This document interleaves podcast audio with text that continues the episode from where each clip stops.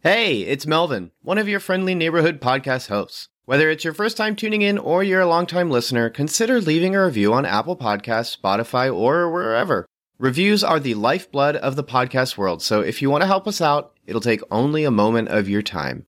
Otherwise, we hope you enjoy the show. Hi, my name's Melvin, and I can't read.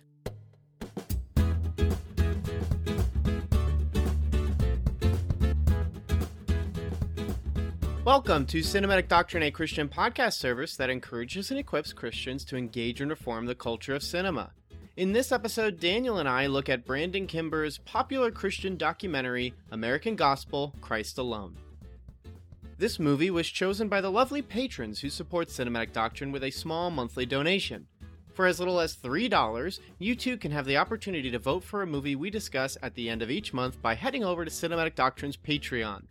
A link will be available in the show notes. American Gospel Christ Alone has been a word of mouth juggernaut in Christian circles, both online and offline. I remember the impact it had in social media reformed groups back in 2018, and I even remember when my pastor was recommending it at the pulpit during morning announcements. It was crazy. Now, in 2020, it's landed on Netflix, and you would think it was American Gospel Christ Alone's second coming as groups online and offline have been praising its successes. Again, it's crazy and quite encouraging to see. Throughout the episode, we talk about balancing an appropriate appreciation of the documentary alongside healthy critique, how American Gospel Christ Alone has both an excitement and frustration within its response to the prosperity gospel, and in our closing section, which runs quite long this time around, Daniel shares at length his first hand experience with the prosperity gospel and reveals how deep its damaging roots have entered the American culture.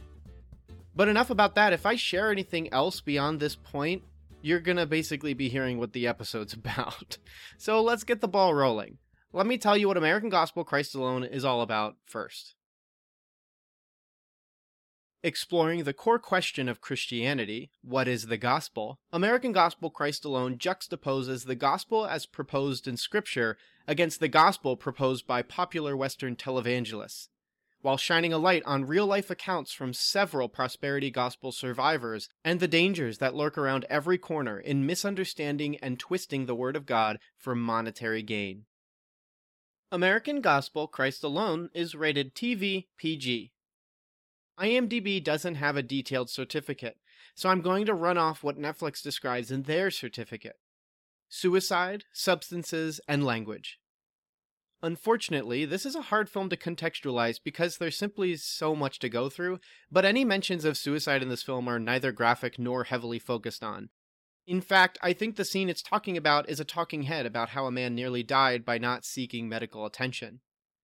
Substance wise, a character shares in their past life that they had dealt with drugs, both dealing and using. And language wise, man, I don't think there really was any. I am just so sorry for not contextualizing this very well. In all honesty, I'm not sure Netflix's certificate makes the most sense, having seen this film twice now, but you know the drill. We here at Cinematic Doctrine like to make sure you know what you're getting into and contextualizing any certificate we can helps give you, the listener, a grounded place for understanding the content of the film. Honestly, the things that may be the most challenging are stories of those less fortunate being exploited. Accounts of those with physical ailments or sicknesses being manipulated or rejected will make any good person's stomach turn. And while that's not necessarily graphic content, it is definitely hard to watch. Now, before we head into our American Gospel Christ Alone discussion, I wanted to share real quick that if you've come to enjoy cinematic doctrine, consider leaving a review for the podcast on your respective podcast app at the end of this episode. Unlike YouTube or Reddit, there isn't really a way to let us know how we're doing with a thumbs up or thumbs down, so the best way to leave your thoughts on the podcast is to write a review on iTunes, Podchaser, or wherever you listen. Apart from that, Cinematic Doctrine also has a Patreon. For those who don't know, Patreon is a website for independent content creators to raise support for their work. By creating an account on Patreon, you can select a content creator you like and support them with a monthly donation.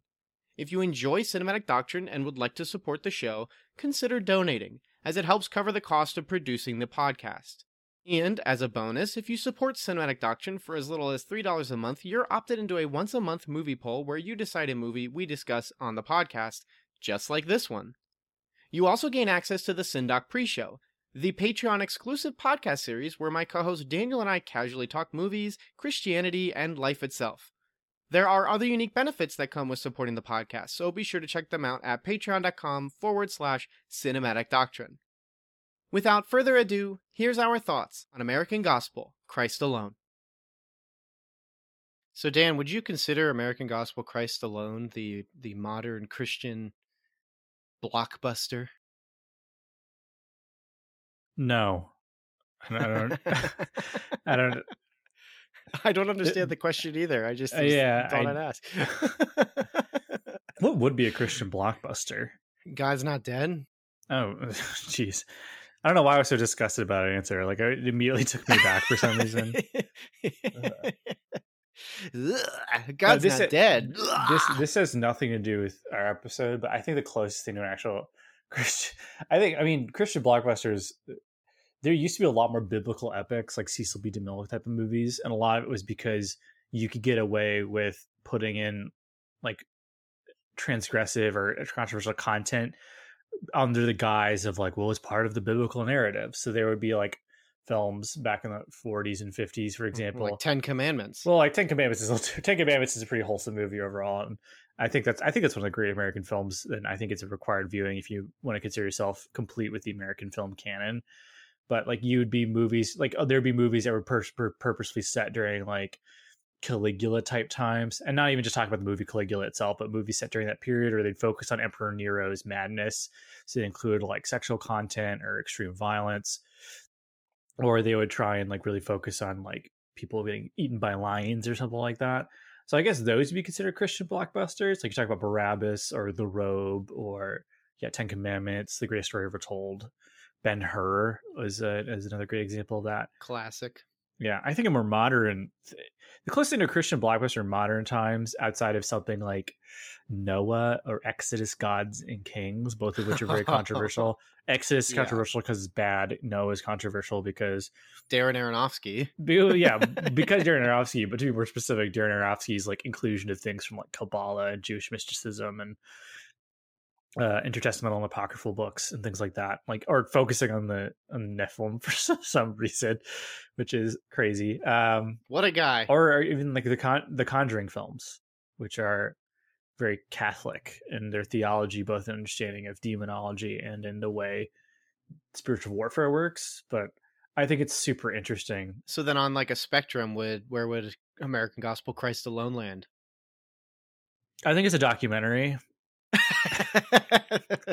and I think it, it's both surprising and makes complete sense that ended up on Netflix. It feels like a movie made for Netflix in a lot of ways, where it's kind of meandering, it's kind of a long, but it has a very passionate core and good content, and it's very niche in its appeal. Where this was this is made for a specific audience, but an audience that would surely subscribe and tune in to see it. And so if you if if I just stumbled upon this on Netflix and you told me this was a Netflix original, I'd believed you probably. But yeah, I I, don't, I have no idea why you decided to start with a weird question about if it's a Christian blockbuster or not. That's what happens when you ain't got a script, folks. Yeah. there you go. That's what happens when you record this once and you have to re-record it a second time because Yeah, I guess in the great canon of, of cinematic doctrine, we recorded an episode about this like a week ago, and then when Melvin went to edit, it's gone, or at least my audio is apparently gone. oh, to- totally vanished. In fact, now what we're doing is the two of us are recording using a a very great like this is not the maybe it is the application's fault, but I've been using it for a very long time. We're using Zencastr, which is used for podcasters to record audio and good quality audio too.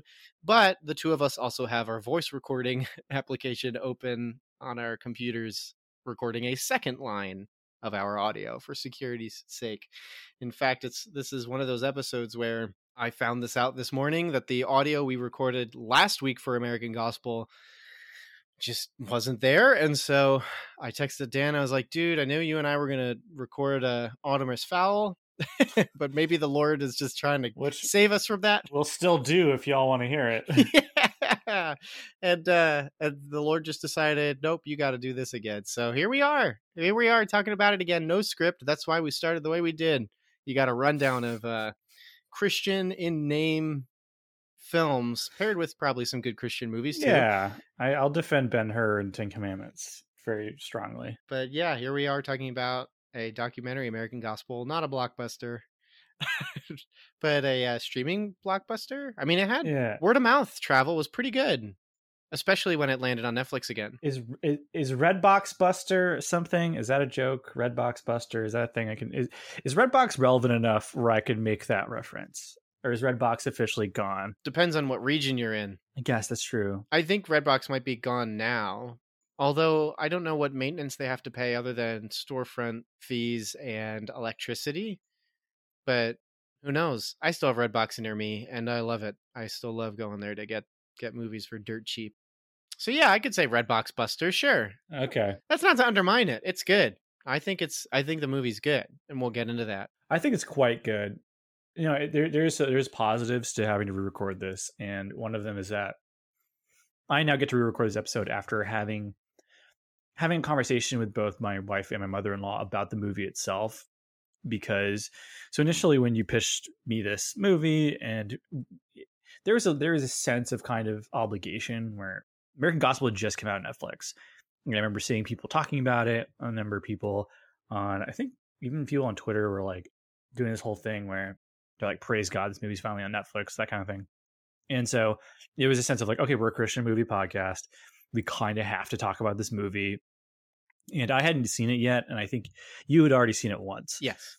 Thoroughly enjoyed it that time. Good, because I also enjoyed it. So it's good that we were on the same page. But so there was a kind of like, okay, whatever, I'll put it on. And it was like a two and a half hour documentary about Christianity, I guess. I knew I knew it was very popular in reform circles, and kind of my impression of it just from word of mouth as people talk about it was this kind of was a preaching to the choir film for the reformed crowd, which I was not particularly interested in watching at all because I already get enough of that from the, the reformed crowd and being in reformed circles. So I was like, okay, great. And so I put it on. I put it on also like firing up my PS4. I was like, okay, I'll put this, I'll treat it like a podcast. I'll listen to it kind of while playing video games. My wife was in the room with me reading. And about 20 to 30 minutes into it, my wife put her book down and was like, How are you even going to review this? Because up to that point, it was just kind of people going over what the gospel is, which it was good stuff and it's accurate. I don't disagree with the content of the movie at all, but at the, up, up to that point, it was kind of okay, this is good content, but this is the gospel. this sure is the gospel. not- this- that's what it is. as advertised in the in the title. So what exactly do we talk about as far as like a movie critique goes? But then as the movie kept going along, after about the 45 minute mark and you get to an hour in, I'd put my controller down. My wife would put her book down, and we both were just sitting there watching the movie together. And so after letting it marinate a little bit and getting to talk about it with my mother-in-law and talking about it with my wife more, it is I would say my opinion of it has improved since we last talked about it, and it wasn't like I had a negative opinion of it before. But overall, I really enjoyed it for its content. We both have issues with its structure and some of the editing editing decisions that were made, and some of the basic sort of documentary filmmaking decisions that were made. But I think overall, you and I have a very positive uh, feeling. And actually, that's something that to- ask: like, what, how has your feelings on the movie changed after letting it sort of sit for a little bit? Yeah, that's a really good question. And I think, I mean, that's what's really sweet about this. Like, even just having this little mistake happen is that, like, the Lord is basically, basically it mandated that we're going to take a little time and sit on it and then get back together. And so I'm excited to see how this turns out. And hopefully, well, this is, listener, this is your first time hearing it. So it's not like you get to enjoy that uh, per se. But so, yeah, I, um, so I initially watched this about a year ago and it was a it was a good experience because it like like Daniel said it's got great content the the gospel is made very clear. The use of imagery as movies do was very effective. I thought the graphics that they provided helped really make clear some certain complex complex aspects of the christian gospel. It even at times to help define the gospel gave examples of misunderstandings of the gospel And this is all within the first 40 minutes where you don't really start to detail the effects of what misunderstanding the gospel is like, which is probably why the first 40 minutes are so so focused on what is the gospel, what is the gospel, which I would argue is both positive because it's always great learning about the gospel and I'm always thoroughly thoroughly pleased to be learning about the gospel. I have no complaints about that. I think most Christians, as they grow more to be like Christ, will find that they will be thinking about the gospel, if not daily or if not hourly, they will be thinking about it daily, Lord willing.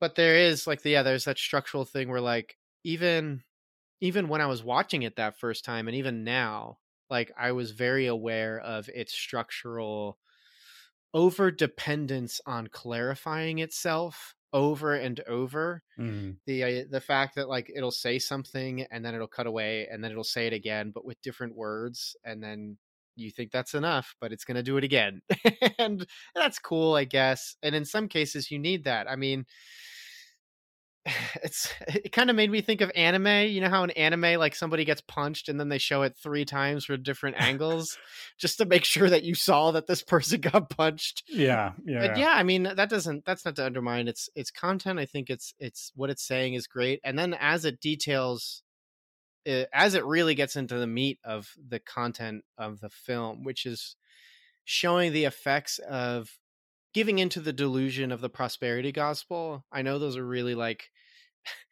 uh inflammatory that's like delusion is a very inflammatory word i feel like but giving into that and how destructive it can be i thought was quite effective. And as it sort of went ahead and chronicled these i think it covers about six people five people or maybe like three main people and then tosses in other people randomly like you think you've been introduced to everybody but then they introduce more more structural issues but as it's showing their lives and like kind of detailing their testimonies of giving into the prosperity gospel and then the lord revealing the true gospel to them and how their lives will turn out. I don't know it was i thought all that was great. I will say while my initial experience of the film was very good and i i had an experience where i had a friend who's pretty pretty young in faith um is a christian but young in his faith and understanding of theology sitting and watching this movie while he was with me was really wonderful one of the big worries that uh, Daniel and I have spoken about before is this idea, you know, before in the episode that we lost, was that um, the fear of this movie becoming a, you know what, I don't need to explain it, just watch this instead. That's not appropriately following the Great Commission to say, look at this movie and, and let it talk for yourself. I think the Great Commission demands an intimate relationship with people in making them disciples, sharing the gospel with them. However, this is a friend I've known for years. This is a friend I've been doing Bible studies with before. This is a friend that I, you know, I've labored with and lamented with and at times have difficulty with. And so there was a form of relief. I'll say that watching it with him, knowing that there were now these biblical figures that were reliable and wonderful. I mean, they have some really great speakers here that were basically explaining things that, you know, they're just might be better at explaining than me. And I think for him, his experience, I think that was really sweet and wonderful. I also thought like it was one of those cases where I get to, as much as I just said, you don't want to treat this movie like go watch this for explanations. It's a weird thing. As I'm even saying it out loud, it's sort of a weird experience but I'm sure pe- anybody listening and you as well, Daniel, understand what I mean. Where it's like you can't reserve this movie to do the work for you, right. and I don't think that's what I'm explaining here. But it's one of those intimate experiences where, by watching this in the presence of him, when we talked about it afterward, it was just a really well, you know, it wasn't left to sit there. The two of us chatted chatted about it. He had questions. He wanted to ask specific things. I mean, one of the big things that is so difficult when comparing the gospel that is as is presented in the bible as well as the content of the bible to the prosperity gospel is the reality of like pain and suffering that comes upon trials that the lord leads us into. And he had questions about like well the lord leads us into trials and difficulty. One of one of the people that shares their testimony is a woman who is just like deathly ill. Like not deathly ill it's not a fatal illness i don't believe i think it was just a full on transforming experience from i was perfectly healthy to i now have to eat food through a tube kind of thing which is pretty bad and yet she was going i'm more happy now in the in christ than i was before when i was totally healthy and like man boy do people have questions about that and so yeah it was it's a my experience of this film is better but i will confess that watching this for the second time for the podcast was something where i was not looking forward to it purely based on time commitment the two hours and 20 minutes was not something i was looking forward to and I don't know. It's it's um it's a weird thing. I don't want to dig into criticisms right away because I like I like this, you know? And you like this and people like this, but it's something where I did like this, yeah. It is something where it's like and I I don't know, maybe we can do that discussion now, not criticism discussion, but man, this is almost exactly the same question I had last time, but but it's like it's it's it's it's really it feels weird bringing forth any sort of reservations about something that's good especially when it's like it's got the gospel in it and it's a really great christian produced film documentary i should say i mean there's no difference just because it's based on real life doesn't make it not a movie but it's like hard to bring forth any sort of like weird feelings that i have about it i don't know if you feel that way about certain films i mean it's easy to feel that way about like Darren Aronofsky's Noah. Yeah. But like when you have like any sort of feelings of criticism based either on the artistic presentation or perhaps even content, not that I had any criticisms on content, but but presentation for a film that's made by Christians and is a good Christian film and a good representation of what our Christian artists can do when when given tools, but I don't know. I don't really know how to pose the question I might be having or the feelings I might be having. So, pro- Daniel, okay. the professional distiller of things that I say, what do you what do you think about that? okay, um, I I don't I don't share similar reservations about criticizing things just because they're made by fellow believers and they contain a good Christian message within them. I think I'm of the opinion that part of appreciating something is assessing all that it is, including its flaws. And in this case, I find the flaws of the American gospel almost charming in because it definitely has a sense of this is this per one of the this person's first real full length feature film attempts, even though the writer director of this has several other documentaries listed on his IMDb page and all that. But like there's a there's a charming sense of part of the issue with the movie is oh, excitement. For instance, I think there isn't there there is a, I almost get the sense that he was excited to be able to do all these interviews with these titans of our faith, and so he almost felt needed to jam as many interviews in as he could, to the point where it'll you'll see Paul Washer saying the gospel is Christ died on the cross, and then a cut to like Nate Pickowicz going, and he died for your sins, and we'll cut to someone like, you know, it'll, it'll, cut to Matt Taylor be like, and he rose from the grave, you know, and then Paul Washer will vanish, and then Paul Washer isn't seen for another thirty minutes for for a long time until the the end, basically. So it's like the the talking head continuity just isn't there. It's really strange. The talk, yeah, the talking head continuity is simultaneously overused but not quite fleshed out a little bit where i sometimes would really prefer if you just sat with somebody for a good couple minutes to really extrapolate their point. And the sound bites themselves are all again all very very good but there is kind of not a structure to how they're presented sort of where you get the sense that he sat down with each person and was like so tell me what the gospel is. And then he, from there he sort of tried to like chop it up into a structure that kind of made sense. Which is impressive. That's like a really hard thing to do with documentaries, I feel. It really is. I mean, you have to have an understanding of pacing, you have to under, have an understanding of editing, and you have to have an understanding of, man, like constructing a comprehensive thought that people six days apart from each other have been saying like you know what i mean like they didn't record yeah. all these things within the same day or even within each it, it almost reminds me a bit of like what voice actors have to what directors have to do for voice actors in an animated feature they have to keep the same tonal inflection amongst a conversation and thought while these people are coming into the studio to record days maybe even months after each other you know what i mean? And so like to that it's impressive but it is overbearing. I think that's really what it gets to. But i like i like what you said about charming. It is charming because there's there's definitely a lot of excitement in this movie. it's it's a weird thing to describe it as, but definitely excited. yeah, and I, I want to be clear that I don't know that for certain. That's just the impression sure. that I get from watching it.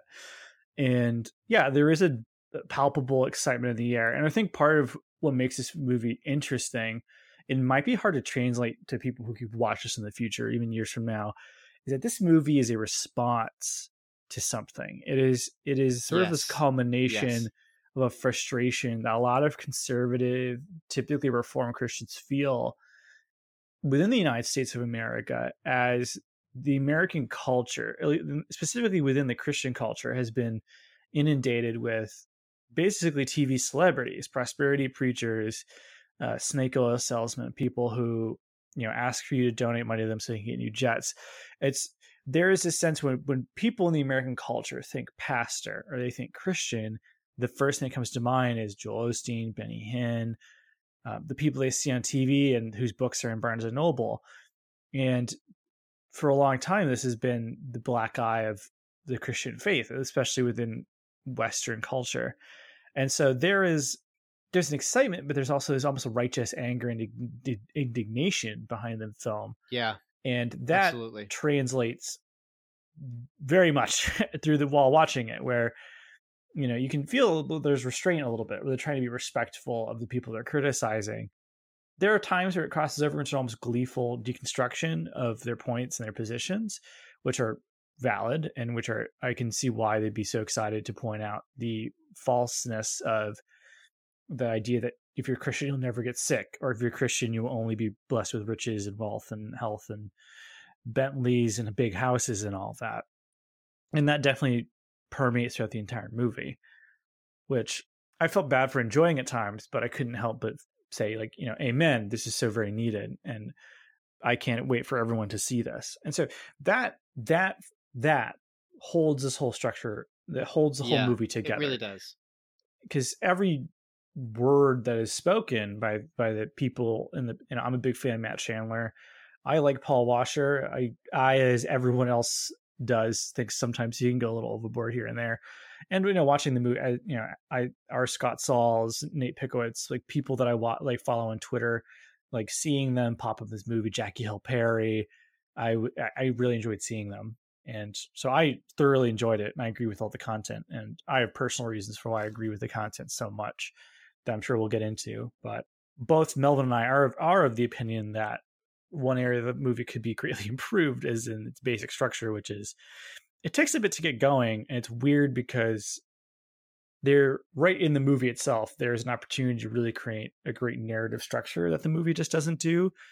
If you watch documentaries, especially if you watch like true crime documentaries, or my wife is a big fan of these documentaries where they go through somebody who has been wrongfully convicted of a crime. And they always have the same structure where you see the crime, you see the trial, you see the presentation of new evidence, you see the retrial and investigation, and then you see the person get released from jail at the end.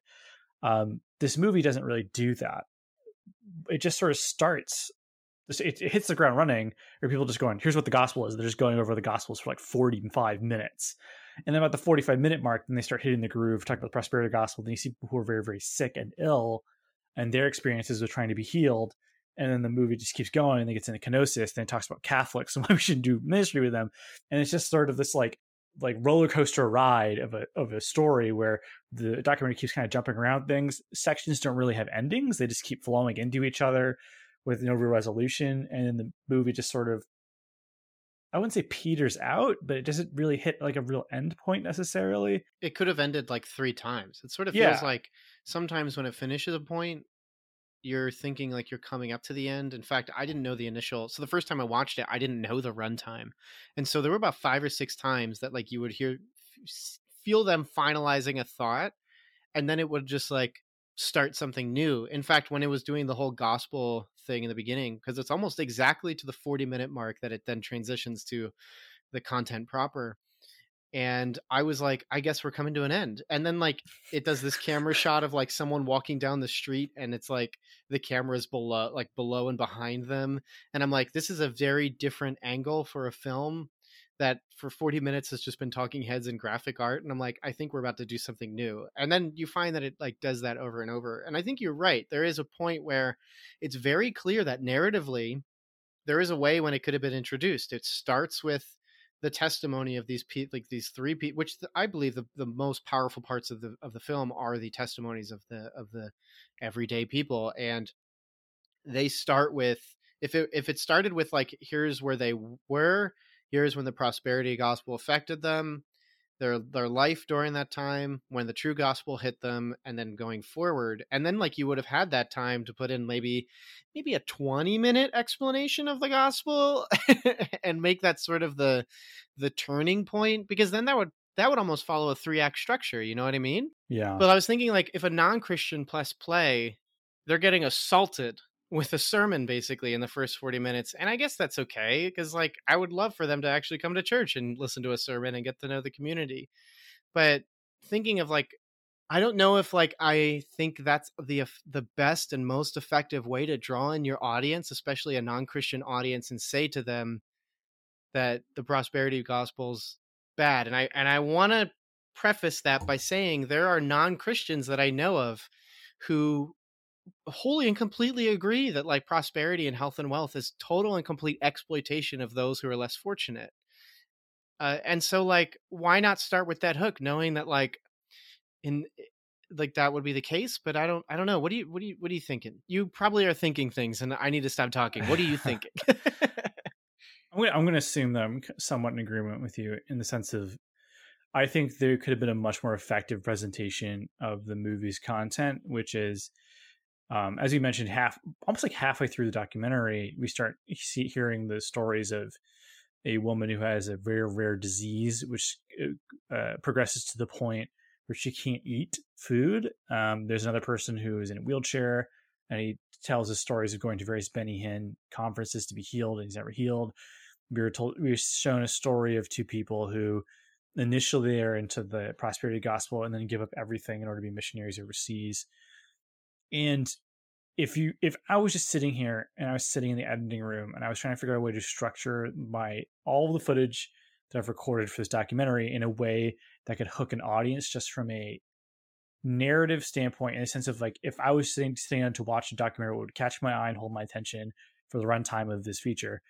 I would have started with okay, here are these people who are sick, but I went to Benny Hinn, uh, Hinn conference and I wasn't healed, you know, and I tried all these faith and healers and th- this didn't work, but you know it did work. And then from there we transition into the gospel, and then you could have a moment where they're coming to the Lord, and that could be a big like turning point in the movie. And you could spend oh, then throughout the movie you could deconstruct these arguments. You could talk about kenosis. You could talk about how people like Kenneth Copeland and Bill Johnson essentially like either deny the deity of Christ or assume that Adam as in Adam and Eve was Christ. It's very bizarre what Kenneth Copeland believes to the point where I the movie almost presents a pretty good case for the idea of him not being Christian at all, quite frankly.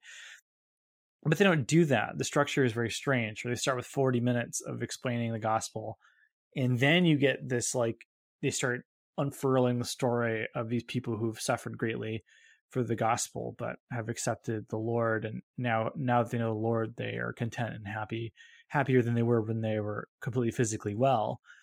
And then the movie just keeps kind of sort of going from there. And I think what we're getting at is this movie would be much more effective as a tool to show to the non believer or even someone who's very nominally or loosely a believer had it gone with that route where you can bring your audience in, then show them why these ideas are bad while also showing them the ways in which the true gospel is perfect and effective on its own and is enough for these people. Sure. I mean, think about think about like if you were starting with a believe that the prosperity and health and wealth was the answer to their problems and then you're before reaching the gospel you're seeing them run into pitfalls where something's incomplete like health and wealth doesn't help me here well okay well i kept trying and i s- tried to see where it'd go oh but then like my bounce my check bounced ah, well, if I like one guy just says my check bounced, and he's like, when he was believing it, he said, if I just deny that my check bounced, it won't bounce next time, stuff like that. And kind of, it would almost be like building up a, ca- a case where there are several instances that it's not actually what's being preached is not actually true. And then ultimately, when you have all these things that you're like, here's all these cracks, here's all these cracks, here's all these cracks.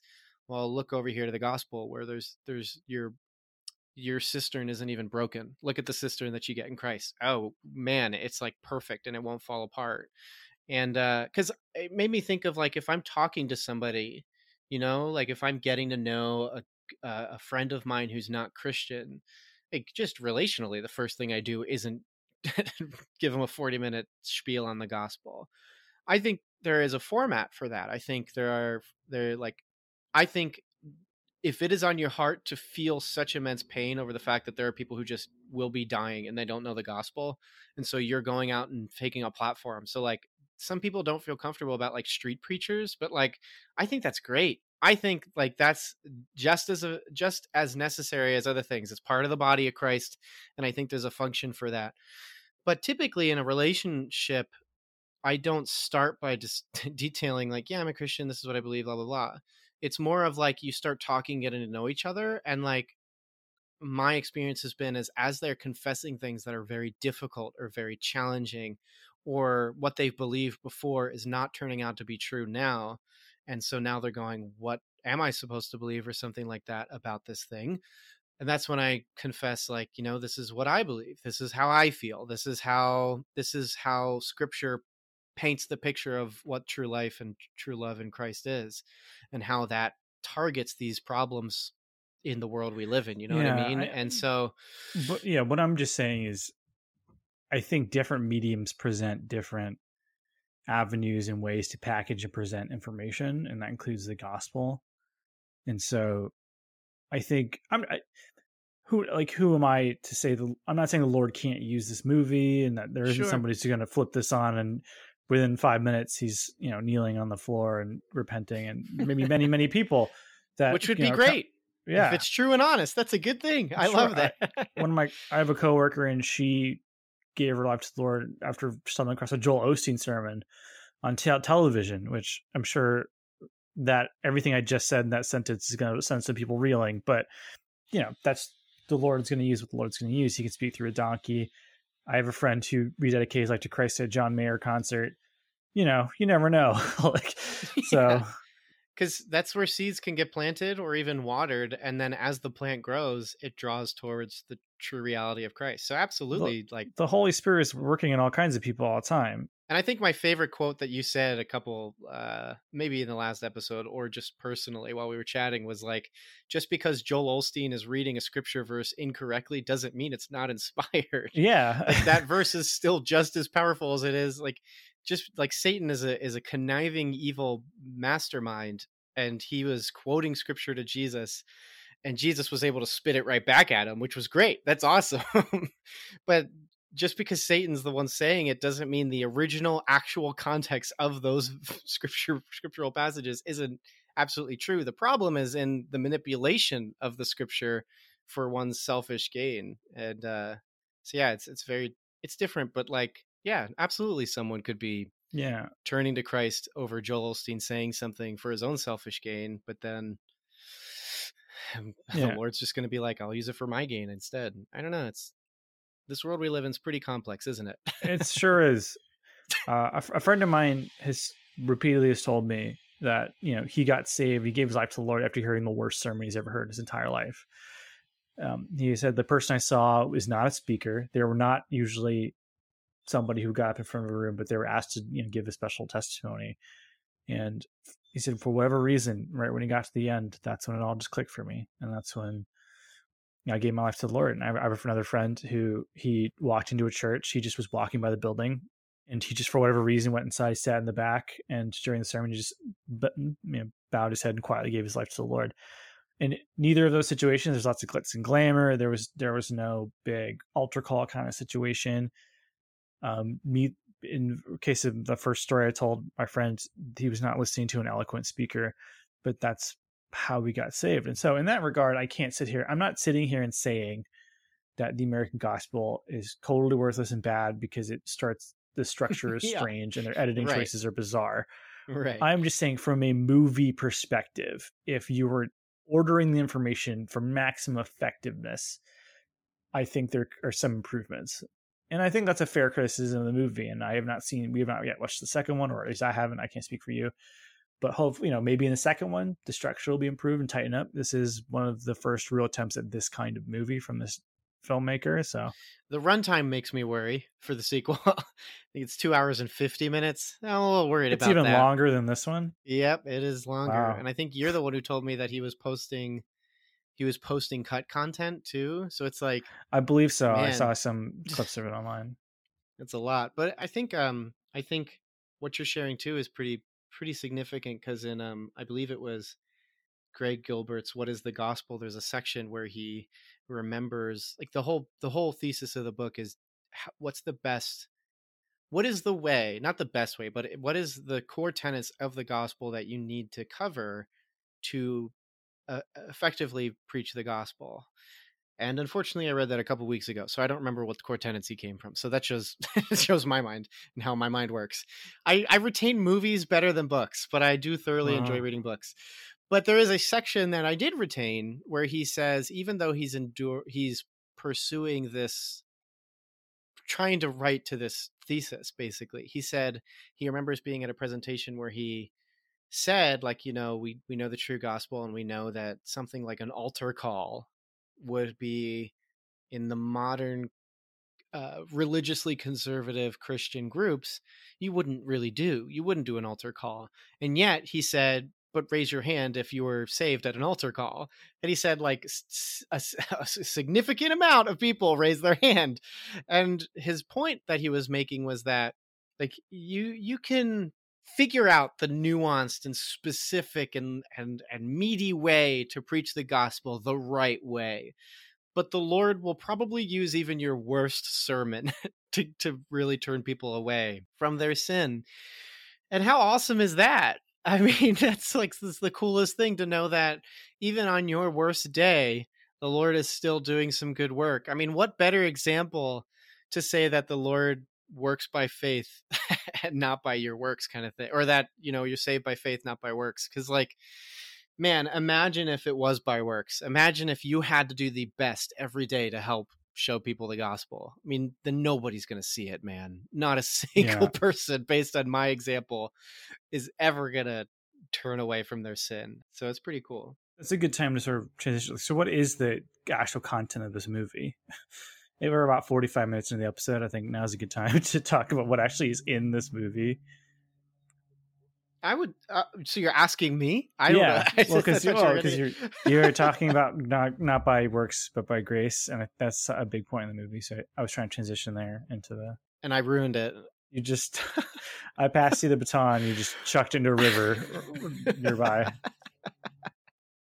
yeah content wise i mean that was sort of the confusing thing is that early on you can't figure out what the thesis of it other than like this is the gospel. But like by the end of it you it's pretty clear that like the meat of this is as you've repeated multiple times the deconstruction of the health and wealth gospel and the prosperity gospel. And so a lot of it is focusing on the dangers of that and and how wrong it is. I don't know how to exactly go into this apart from what we've already talked about. Can you can you repeat the question in a different way like what is what is sort of the main thrust of the movie? Like what is the movie trying to say and do? Because i uh, similarly like 20 30 minutes in i was just kind of like okay like what is kind of the point?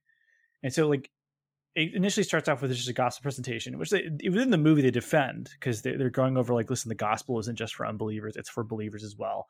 And it's something that we all need to be reminded of. And from there it sort of transitions into here's how the american church has gotten it wrong and so they show a lot of very unflattering clips of people like Joel Osteen, Benny Hinn, Joyce Meyer, Todd White. including the one clip that caused you to, to laugh which i thought was very funny where um, yeah, where freaking they're, they're just Joel Osteen is they're, Joel Osteen's talking about how like no no harm will come to you, no one will get sick, and just cuts to footage of Christians being beheaded by ISIS, and it's just like oh wow, which it doesn't like, show the beheading they don't show the course, beheading. They show they show like a news clip of like Christians beheaded by ISIS. And it's just like okay, well, it's if there was a more stark like point that they're trying to make, I, I don't know how they could possibly like illustrate it in a more like blunt punch to the face kind of way. they could only make it more stark if they just if we had like actual footage of christ on the cross Yes, like there would be no other better example apart from like your savior, the son of God, is going to suffer. Yeah, you could just show a clip of like Joel Osteen preaching on one side, the other side, just a slow countdown of all the people that were martyred for the first 300 years of church history. Yeah. You know, the people that died so that we could read the Bible in English, as my friend Zach likes to say. And from there, then it gets into more specifics. Like it talks about, then eh, there's a little tangents here, but they talk about kenosis, which is sort of a misguided belief of like how human beings, body, spirit, and soul. There's a whole thing about deconst like not deconstruct, but like really just exposing the whole like leg growing thing that people like Todd White like to go and do. Which which was a part that I was like, that could have been cut. It's like six minutes. do you do you be surprised at how prevalent this is though? Yeah, I, I yeah, yeah. I I guess because I live in a I live in a very a religious location. Like I don't know a lot of people who are even who even have any faith. When I went to high school in my area, most everybody was just irreligious or religion in name. So like they don't practice. They just say like, "Oh, I'm Catholic. Ah, I'm Christian. Ah, was," and and so like my experience really is not. Uh, let me say it this way: my area is very scientific. It uh, it kind of is like what's mostly espoused is probably what I can see is what I believe. But I think your experience has been very different, right? Yes. With with like community and stuff. Yes, it has. It, yeah, I, I, really have had a very different. Yeah, okay, so I guess we can get into that now. If if, oh, if you, want. I know you, I know you wanted to continue your own thought. I. Well, I mean, basic, basically, the the what the documentary does is it goes from it, then it goes into all these different branches of heresy and misinformation before sort of and even getting into they get into a point about why this stuff is so important, why you know doctrine divides but it kind of has to. Jesus came to bring a sword, and right. there will be someday there'll be an ultimate division of people who get to go to heaven, people who don't, you know. And the, there's this call to just like, oh well, let's just live and let live. Know, who nobody's perfect theology. Who are we to point out these things? But these things are important. Bad theology kills people. Yeah, it really does. You know, my wife, who's a missionary, she told me a story about going to. Um, she was visiting a group of people and the group of people they had only had one other missionary come through and they gave a sermon about Jesus being the bread of life or the something like that. And when the group when a second group came through, the people were eating pages of the Bible because that's all they they assume that's what you're supposed to be doing. Like nobody had taught them differently.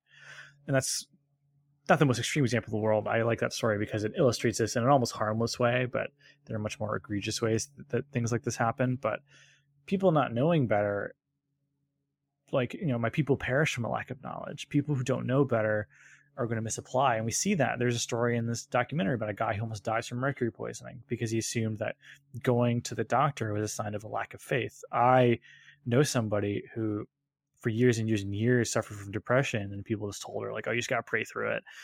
And you know she this is someone who's almost committed suicide and so she finally went to the doctor and they're like oh you just have a thyroid problem here and they give her one medication and she's been fine ever since because her body just wasn't uh, filtering uh, chemicals and fluids properly.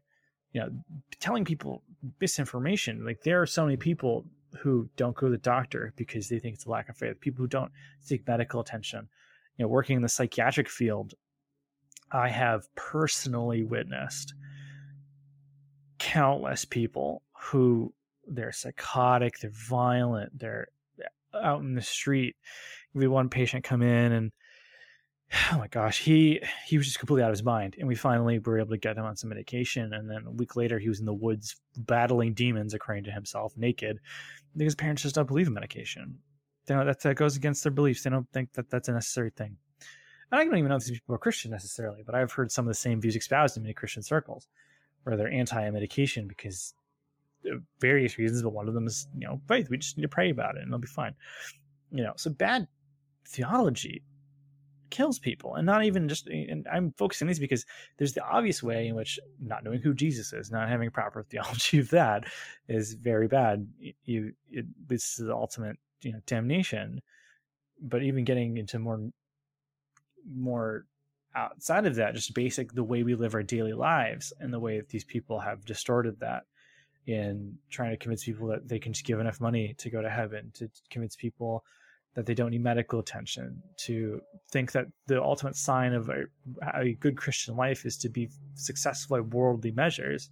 these are things that are killing the soul of the American church. So, I mean, you asked me about my backstory with all this. The the tragic anime backstory. yeah, people came into my village and killed everyone but me, and I'm coming to avenge the death. So I um to give you the example of why I so enthusiastically endorse this movie. Uh, to be clear, my, my father is a good man, and my father's a very conservative Christian man who leans reformed, and so that's kind of where my familiarity with these types of things come from and my wife similarly was raised in a conservative, uh, non-denominational congregational, not, uh, congregational church. Sorry, who eh, similarly had like a very conservative, like very orthodox grounding. We both did, and but then when we both got into our high school years, and then eventually into our college age years, I ended up going to a Pentecostal Bible college, and she joined a charismatic missions organization. So we both then and, and this is part of the way that God works things together is she and I have very some very very real tangible commonalities that really bind us together. This is one of them where we went off and we had these very charismatic, very Pentecostal experiences out of school. Um, well, in my case, in school and into ministry. In her case, out of school, where she was traveling the world. And overall, I would say that we both had very, very positive experiences which is part of why our theological makeup is so interesting. Where I went and I saw and experienced some very amazing things and experience real movements of the spirit, manifestations of the gifts, all those types of things. As did she, and we've, we've seen some true blue real miracles, like really miraculous things have happened, you know, before my eyes and before hers. But we also, both upon returning and throughout this time, the Lord was very faithful to us. And throughout the time, also because I was going to for, I was going to Bible college, so I was learning proper hermeneutics and exegesis, and the the teachers and staff of the school were very very good. I learned a lot of important things about the Bible, and I ended up being even more reformed by the end of my time there because of it. But we also came into a lot of experience, a lot of the bad of these things, where, gosh, uh, where do you even begin with all this stuff? For starters, some of the some of the people in this film that are highlighted as being bad, I, my school has very direct ties to them. Uh, Benny Hinn in the past has spoken at my school as a speaker. I was not there for that. I was there when his worship leader did come and speak, and it was one of the most just pants on head crazy things I've ever witnessed in my entire life. Where he got up there and he was talking about how oh, because of this one word. He, he had he knew one Greek word, and afterwards, my friend, whose thing is for is uh, ancient languages, which is like a lexicon is dangerous in that guy's hands, where he knew one word that kind of translated to breath. And he would do this whole sermon about how because of that, when we breathe, these magical things happen upon our breath. And he was like, oh, "Okay, everyone, come on, breathe with me," like all this weird stuff. And usually, after a speaker does a sermon, the president of my college would get up on stage and sort of give like a, a closing benediction, or like someone would get up there and give an amazing story about the faith, about faith, or talk about like the disciples, or you know, say something really good. And he would pick a five points to focus on or something. He'd be like, "Wow, like you know, I hope really, really, you know, you take this this word about faith to heart today," or you know, "Oh, when God says love our neighbor, I hope you all remember to love your neighbors today," you know, that kind of thing. Whatever. After this guy spoke, he got up there and just went, "Boy, that was something, huh? We really heard something today, huh? just didn't even try to like save it, just totally buried him in front of everyone, you know. But that was kind of par for the course. We would have chapel five times a week when we'd have like a prayer and fasting day, or we would have like a special service. Sometimes we'd be at chapel six or seven times. Plus, you're supposed to go to church twice on Sunday, um, part of your internships and stuff. So I went to, I saw a lot of sermons and was at a lot of worship services, uh, which is its own discussion for another day. But five out of my six speakers would be great. You got presidents of organizations, people who are high ups in the assemblies of God, because the AG officially endorsed the school, like Dick Brogden, who is uh, head of the Live Dead movement, came and spoke. We had like celebrated authors and speakers come in. A lot of them really, really good, really orthodox speakers. But there are also these other guys who get in, and you know, we'd someone get up and say from the pulpit, "If you're a Christian, you're never going to get cancer." And my friend, whose father died of cancer, had to be held back by students from rushing the podium we had people get up and talk about how one guy came and said that Hillary Clinton was a lesbian for some reason. I have no idea what that had to do with the sermon, but it came up. we had someone get up and was doing all this stuff, and he just accidentally said the word of God wasn't inspired. Whoopsie. Uh, that did not go over well. He said the word of God wasn't inspired. No, That the he word. he got up there and he was just he was in the spirit man he was getting all charismatic and he was walking around and it was like you know the word of god on its own it doesn't do anything or something like that. And everyone just the air went out of the room everyone just kind of looked at each other so people started snickering. And then he just like paused and he could tell he's like oh no i've lost him. And he just was like but because the holy spirit did inspire it like he was trying to backtrack it didn't work um it, there was an amazing moment where one time I was sitting in front of who's the guy who's now the dean of academics. By the time he was just like the head of um, like the theology department. Some guy went up there and just said something, and then he just the teacher behind me just went, "No, that's not right." And he just pulls out his Bible and he's like talking to the people around him. And I was hearing a second sermon behind me. And you think, but to be fair, the guy said something really wild, like Paul did not. He said Paul did not travel to these areas to preach, or something like that. And he was just like, "What are you talking about?" He was just going through like the epistles and just be like, "Here he went here, here he went here." if anything, that is a that is the example of when it's a and it's an okay precedence for you to just stand up and call somebody out at the pulpit. yeah. I have seen that happen as well at my school. So we're as a Pentecostal school, we believe in the gifts, and you know, people would during worship service, someone would get up and start speaking in tongues loud in front of the entire congregation. There'd be a pause, and someone would get up and give a interpretation, and which just I know there's people who just outright don't think that that's the type of thing that should happen or does happen, and that's a discussion for another time. But there were times where someone would give an interpretation. Oh boy, man, oh man, was it not good? Someone got up and was like, "God is angry with all of us. God is going to destroy us," you know, or something. And the president of school just went up and was like, "That's not word of the word of God. Sit down, be quiet. That's not of God. Of God. Just bam, done. You know, just cut him out on the knees, which is good stuff. You know, there is, and of course, the people who've been there a while have stories from the past. One person said there was someone spoke at tongues and someone gave interpretation, and their interpretation was this, Melvin. Thus saith the Lord. Which, if you're gonna, man, if you're gonna start with that, you better be, you better follow Better up some heat. something. That yeah. Uh, it was Moses who led people out of the ark, being the ark that Noah built. And there was a pause. Oops, saith the Lord. It was in fact Noah who built the ark. And it was just like, oh, God's autocorrect on his texting must have messed up. Oh, we must have gotten that word wrong. Sig- signal error. Yeah. it's just uh, just some lag. Oops, Whatever. saith the Lord apparently became an inside joke at school for a while after that. Um, that's, a, that's a good inside joke.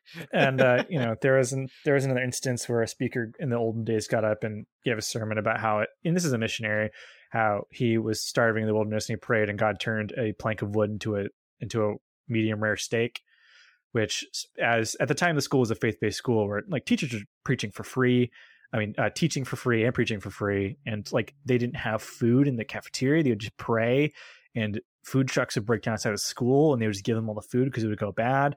And so while they're eating their, you know, tenth potato meal of that week, they all would joke around and be like, "Oh, maybe we should start praying. The Lord might turn these potatoes into steaks." You know, And so- if you needed a better example between like real radical faith and sort of the hibbity jibbity wild, uh, charismatic chaos, as John MacArthur put it, I think there you go. And so part of why I bring all of this up is I had really great teachers, people who were Bible believing, God fearing people who really believed in proper hermeneutics and exegesis. But there's this unfortunate, uncomfortable marriage with these prosperity, health, and wealth, word of faith type of people where there's someone on the board of my school who is one of these people who I'm not going to name names, but he is very tied up in these. He's involved with like the River Bible Institute with like, Harry Todd Brown. We've had this guy Jonathan Shuttlesworth speak at our school who says, you know, one of those you'll never get sick kind of people. And there's actually a blacklist at my school for speakers where people who are not allowed to come back because they got up and said something heretical because this is such a prevalent problem. And a lot of the people at my school come to our school as students and some of them their goal is to become these traveling ministers who you know do these types of ministries. Jesse Duplantis, who is featured in the documentary, is a guy who God wanted him to have a jet, and he said, you know, if Jesus was around today, he'd probably use a jet too.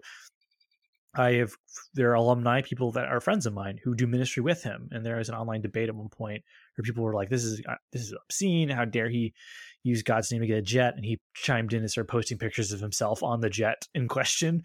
So I have seen this jet that was mentioned in American Gospel. It's very nice. Uh, probably could use the money for something else, but who am I to judge? You know.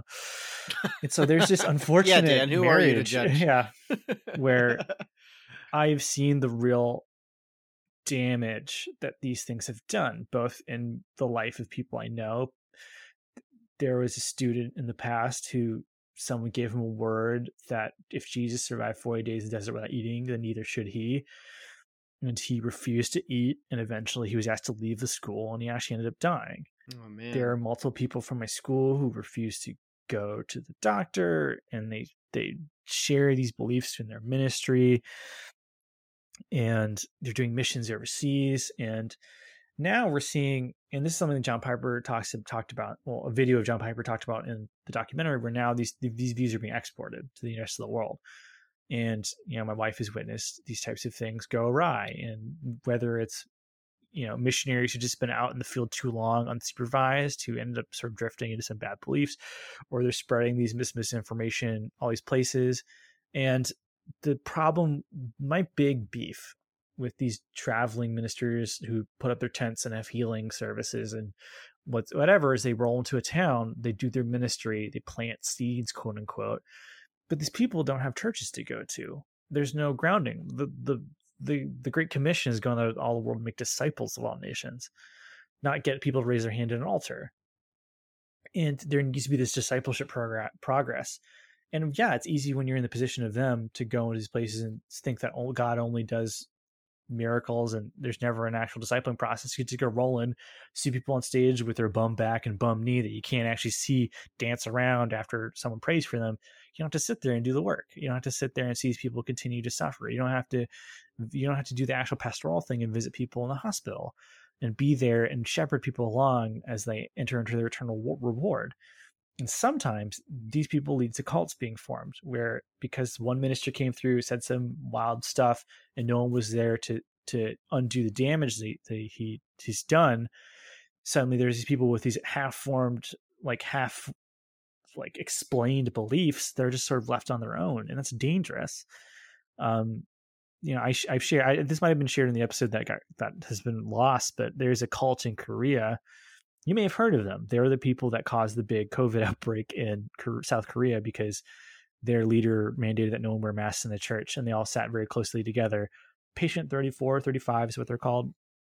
But they send people, agents from their cult, to these revival meetings that take place in Korea and these services and the outreaches because there's vulnerable people that are prey on. Where they go, Oh, you want to go to church? You should come to our church. You know, they just pull them away and those poor people fall into some whack stuff because there's no one there to really shepherd these people. You know, I could talk forever about this stuff. I've, you know, there was a teacher from my school got fired because he kept insisting that depression was just an emotion and it's not real and if it's just a sign of bad faith. How does he get through the Psalms? Because Psalms is Your guess is as good depression. as mine, Melvin. I mean, this this guy, he uh, a member of his congregation, he's a pastor, got in a car accident, and he told him this because he had sin in his life. So, you know, that's this type of thinking gone to its extreme where you just if if God if and they talk about this in the American gospel, if God never if your faith is directly proportional to whether or not good things happen to you, then any fault or any calamity that happens in your life is directly your fault. It is because of your lack of faith or because of something you're doing. So, you know, there you go. I mean, where else do these beliefs go? I was yelled at by a staff member at my school because I made a joke online about how man like oh, you know because of this debt I have to pay this school I'm going to end up homeless someday or something like that. I, I would just this was a this was my Facebook. This was me talking to people that are friends of mine. And they called me and they started screaming at me. And that's not hyperbole. They were screaming at me. They're like, How dare you declare this over your life? Words of power over life and death. You're gonna like like how dare you say this about our school? Like all this stuff. And I said, I was like, but I'm I'm joking. I was like, when I say I'm starving, it's just a matter of speech. I'm not literally starving to death if I'm hungry. And there was a pause, and they looked at me and they're like, words have power for life and death, and like all this stuff. And for those who do not know, that passage does not mean that when you say something, you've cast a magic spell and it's going to immediately happen. I hope that's not how you're reading the Bible, but that's apparently how this person was, you know. And this is just kind of the part of the environment that I was in for years and years, where someone got mad at me because I made a joke about not liking somebody whistling outside of my door and saying like, "Oh man, I hope you have a bad day," and they're like, "How dare you declare that over their life? They're going to have a bad day now." I said, "I don't think so." Uh, so so, so I said, okay, I wish nothing but death and destruction upon everyone in this comment thread. And then a year later, I commented back. I was like, so did everyone die? Did it work? like, y'all still alive? And they were all still alive. So. Well, that's good to hear. I guess I just, I just guess, I guess I don't have enough faith. And that's what's so funny about these things is it's like if you think about them for five seconds, it just doesn't make sense. It there's no, it just doesn't logically hold up. Well, it turns it turns faith into work. Mm, yeah, it, it completely turns faith into work if you have to level up your faith and, and that's what's so complicated like it feels really comp through grinding yeah yeah. your your faith is purely dependent on what you say and do and everything. Okay uh, now it works. You you last time we recorded this episode you asked me an interesting question which is you were like oh like is this stuff really that prevalent? Like is this really that seeped into the american culture and american church? Because which is interesting because you know somebody who's really in the church culture. I'm in multiple, like a lot of my friend circles are people who are in ministry, were in ministry, or pursuing ministry. So, like, I kind of have a more ground's eye view of these types of issues and how, like, just far reaching it is. And the answer is yeah, like these, this, for a lot of people, when they think Christian, they think Joel Osteen, Joyce Meyer, T.D. Jakes, like all these people sure who have books in barnes and noble and like this stuff is very dangerous and it's everywhere mm. And so to circle back to one of the initial things we were talking about we're like okay like i'm worried this thing's gonna be kind of preaching to the choir a little bit. And i think it is wrong to treat this movie like oh my friends have all these questions. And rather than engage them about why i think joel osteen's not a good or joseph prince isn't like a good whole source of spiritual nourishment i'm just to send them this movie and this will do all my arguing for me. I think this is a great conversation starter. I think it is a great way to sort of begin because for some people, I know a lot of people were deep down, they have these concerns. Like I mentioned, but I have a friend who got saved through Joel Osteen's ministry. This is somebody who does not go to church, did not get raised in a Christian home, is in a relationship with somebody who's not Christian. After a couple weeks or months or so of watching his stuff, she was just like, I feel like he's more a motivational speaker than a pastor. And this is somebody where this is the only Christian thing they have in their life, really. And then they start reading the Bible independent of that. So I think a lot of people they do have these underlying like that kind of doesn't make any sense. I in, it is kind of like a the secret kind of thing where they look at these people like you look at a self help book, and when it doesn't get the results they want after a couple months, they just drop it and move on to something else. But for a lot of people, this is what they think of when they think Christianity, and I think having this movie that can be like a starting point where you can be like, hey, check this out, and then like let's talk about it. And so like I you know after watching this, you know I was able to to my, my mother in law had one big uh, critique that she would like to throw in, which is that she felt like because of the again the whole structure thing, she felt like she needed to pause the movie every five ten minutes just to think about what they had said because it's so much information so quickly and so constantly. Like uh, someone turned on a fire hose and was spraying them in the face with uh, Bible stuff because you that's one thing you need with the conversation is you need like a common place to start and you need there to be some sort of common ground. Because even if we're talking about prosperity gospel even if we're talking about woke church even if we're talking about conservative christian liberal christian inerrancy what the gospel is everyone's starting at a different place. Everyone has different definitions of what all these words mean.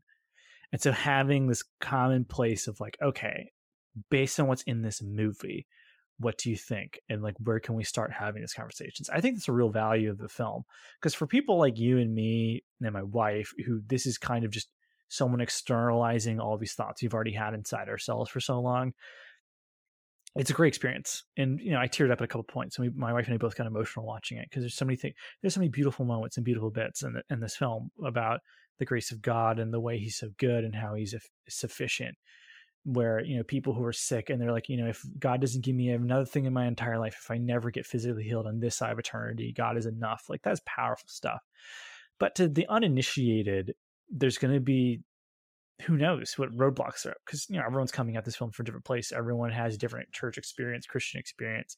You know one of the things you and i wanted to talk about which i don't know if we're ever going to get to because we're hitting in like over an hour at this point is our experience with just reform culture as a whole which that might be a discussion for another time, but it is something to contend with. Where for a lot of people, when they think, and this is there are people in my extended family who are like this, where if you try and correct their doctrine or be like, "Hey, I don't know about that thing you're saying," they're like, "Oh, you're so self self righteous." When you, but like, there's a sense of like, oh, if you're one of those people that cares about like really getting into the Bible, you're just too religious, man. This ain't about religion, you know, that kind of thing. And there's this whole wall that separates people from the true beauty and, and, and grace of the Lord and what the Bible really says. And that's a shame. And hopefully this I think this this film can be kind of like a ladder you put up against the wall and start climbing over it. And we can sort of like meet at the top and talk about it. Every group has its problems. Every group has its groupthink issues. And I think within more conservative reform groups, it's this like we're the scholars of Christianity and and no one else knows what they're talking about and all these other people are too emotional too blah blah blah and on the other end it's like oh those people they're not loving they're not there's no grace there. It's just so rough and harsh and hopefully this can sort of be the battering ram to knock down the door a little bit. That'd be my hope but i've been talking a lot. What do you got? What do i got? Um, at the very least, I feel more confident about what I've offered in this episode than the last one. So yeah, that's great. it's it's a tough episode because there's so much to talk about, and we recorded essentially two completely different episodes. Yeah, it, well, it's like a different edit. Like it's the same yeah. content but a little different ordered and stuff. This is this the, is uh, yeah. the, fi- the final cut. Uh, the less less green, the filter. Richard Donner cut of our Richard of our... Donner cut. Yeah, I I think especially with that last thing you said about like this de- over dependence on like the academic side of the Christian life. I remember one of the first books I read when starting to read a lot of Christian literature, and I apologize for not having the name. In fact, I talked about this on the phone with somebody earlier today, and I didn't even have the name then, so I should have looked it up. I think the Lord was speaking to me then, but the the top it was a very short little booklet, and it was supposed to be for people who were like just diving into theology that sort of thing and one of the the big assertion with the book is that seeking to have a massive understanding of doctrine is not the gospel. And he was then making a case for there are like christianity and the gospel stands on its own. Now he was not arguing that you just need to know the gospel and that's it like you just need to know about it don't read the bible don't understand complex things don't relate to particularly he's not arguing that. What he was arguing is that you you could be a christian who is very well versed in what the lord teaches and have this have the word written on your heart without having the particular christianese terms. I i think the biggest comparison is that you you little buzzwordy and will sound irrelevant, but it's not. You know how like some people say that movie has an agenda, yeah, and things like that. Yeah. Well, guess what? There are papers that have a thesis, and there are films that have a message, and there are all of that. Really, is arguing the same thing. What this book is basically arguing is that don't get overly dependent on the particular titles and definitions of things, and understand that like, man, language is diverse and there are different ways to approach things without necessarily saying the wrong thing. And I think some people might feel uncomfortable about that because it almost sounds like what you're saying is that what all doctrines accurate, all all belief systems lead to the same God. No, that's not what was being argued. What was being argued is that sometimes doctrine can be met through different passages. Doctrine can be met through different experiences, and they might not have the exact same name for it as the person who's in seminary has has for it, but it's the same Jesus that's speaking through this person. There's it's still just as Christian as anything else would be if it was purely based on the gospel and purely based through the spirit. Do you kind of understand what I'm saying? I yeah. I feel like there's some clarification needed for that, but like I'm going to get on one of my soapboxes if that's okay. uh, sure. I do want to clarify one last thing and say the only Okay, reason sure, I sure. say all that is because when you're usually in and I think it's specifically like my my experience with most reformed circles and particular groups that make me feel like I have to defend this particular position is because there are people who argue adamantly for particular things and particular beliefs and all that stuff. Which, yes, if you're arguing for the gospel and for the Lord, that's a really great and wonderful thing. But there are some ways in which the way they are dictating these things that is very callous and nasty and very hoity toity, like you described. It's like we are the biblical academics. We are Yeah. the ones who study. We are the ones who have the answer. And to, be, and to be clear, I'm speaking of like a general like Right. This is stereotype. not- I'm not saying people are like that. Yeah. I'm just saying that's perception. this is probably is like a vocal minority because Yeah. typically I feel like people who don't people who don't think this way don't feel inclined to type things out. you know what I mean? They might be a bit more passive about it. And so I only say all that to clarify like my brief minor experiences and then kind of my step away from it. But I'm excited to hear what your soapbox has for well, you. to st- start off, I would also want to say that the the same is also on the other end. When I was in AG school, Absolutely. Absolutely. the number of speakers who come in and go, I thank God that there's school training biblical ministers and Pentecostal ministers. And the sense the there's a vibe of like, man, if it ain't spirit filled, it ain't good. You know, all those other Christians, it's a shame they're not spirit filled like we are. Right. And then to go from that to the other end of the spectrum where like first off, they think all charismatics are like crazy, or they, a lot of people think charismatics are heretics.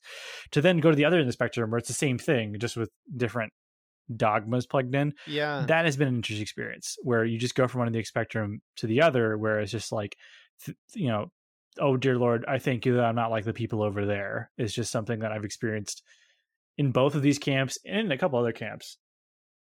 One of the things that really I, I guess one of the reasons why this film struck me the way it did and why i so enthusiastically embraced it for what it is is one of my soapboxes is just the sense that there is a underlying biblical illiteracy in the church.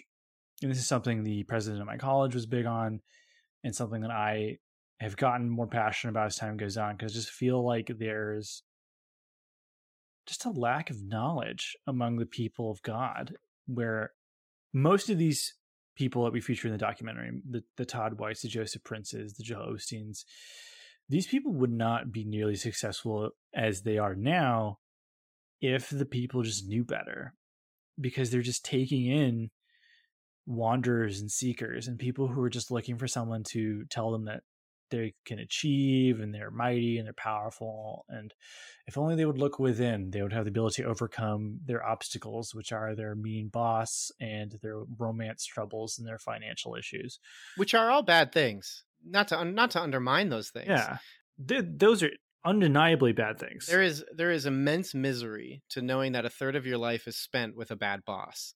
So, but but I know what you're saying. I just wanted to validate anybody who's struggling with a bad boss or a bad relationship.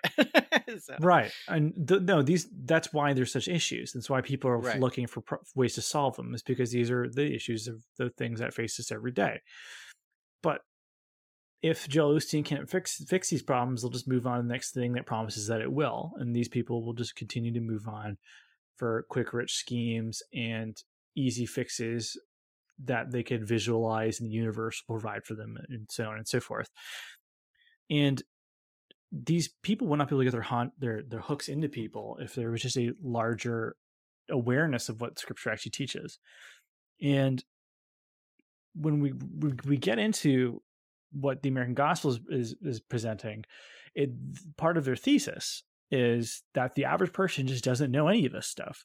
They don't. They really could not have pressed explain what the gospel is. They could not have pressed explain why these doctrines that these people are espousing are inaccurate or dangerous.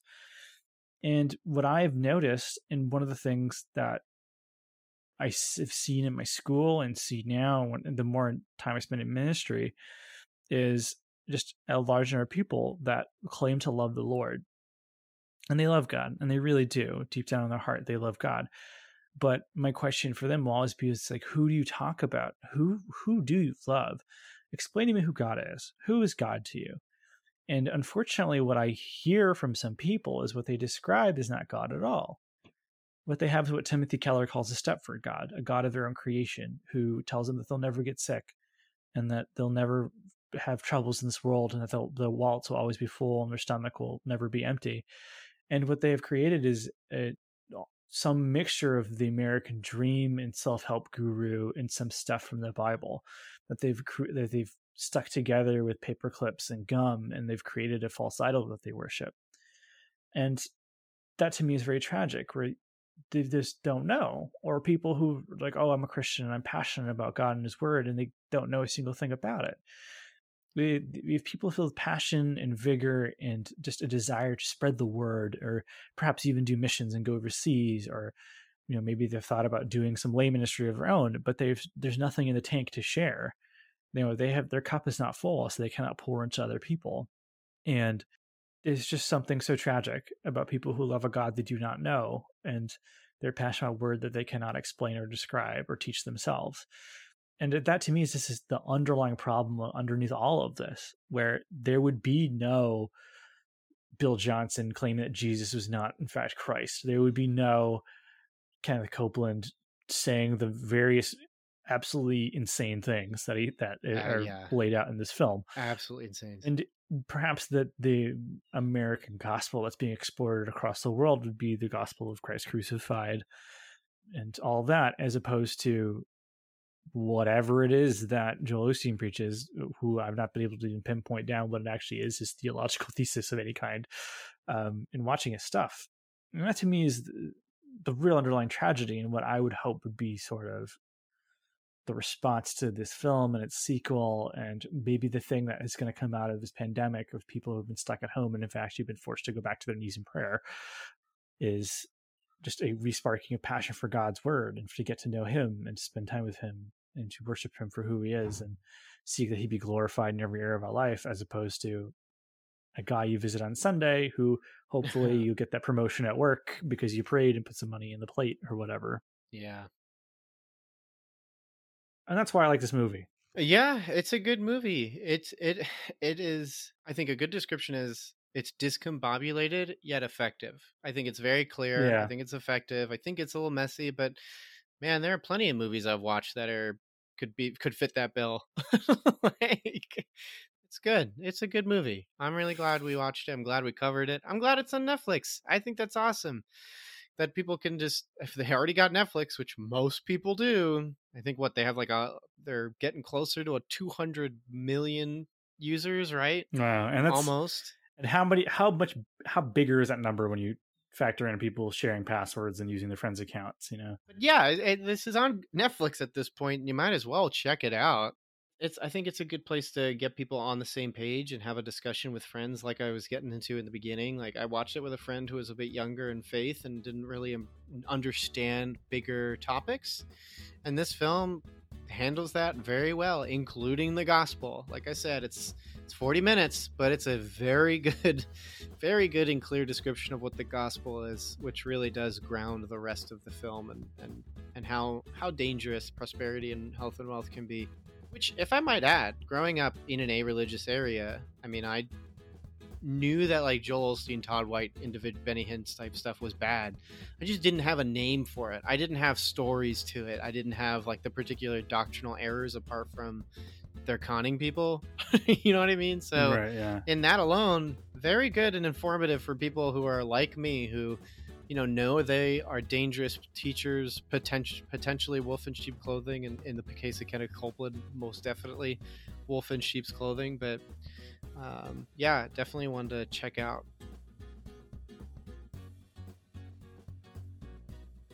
thanks for tuning into this episode of cinematic doctrine if you've seen American Gospel Christ Alone, what did you think of it? Is this film as powerful as Daniel and I feel it is, or is it a bit too long for you to get into? If you're listening on Cinematic Doctrine's website, let us know in the comments below or shoot us an email to cinematicdoctrine at gmail.com. If you enjoyed this episode, consider leaving a review for the podcast on your respective podcast app at the end of this episode. Unlike YouTube or Reddit, there isn't really a way to let us know how we're doing with a thumbs up or thumbs down, So the best way is to leave your thoughts on the podcast by leaving a review on iTunes, Podchaser, or wherever you listen. And as mentioned before, Cinematic Doctrine also has a Patreon. For as little as $3 a month, you're opted into a once a month movie poll where you decide a movie we discuss on the podcast, just like this one. You also gain access to the Syndoc pre show, the Patreon exclusive podcast series where my co host Daniel and I casually talk movies, Christianity, and life itself. There are other unique benefits that come with supporting the podcast, so be sure to check that out at patreon.com forward slash cinematic doctrine. Special shout out to those who support at the Art House Theater tier on Patreon. Thank you so much, Mom, Dad, and Melanie. You guys are the best, and your continued monetary support is greatly appreciated. All of this will be available in the show notes. Until next time, stay cool. Want some Cinematic Doctrine swag? You're in luck! We've got 3 inch Cinematic Doctrine logo stickers exclusive for Patreon supporters. Perfect for your travel mug or laptop. Head over to patreon.com forward slash cinematic doctrine, link in the show notes, and choose the independent theater tier. Doing so will net you other perks too. But let's be real, the podcast stickers are the coolest perk. So get yourself some podcast stickers by supporting on Patreon.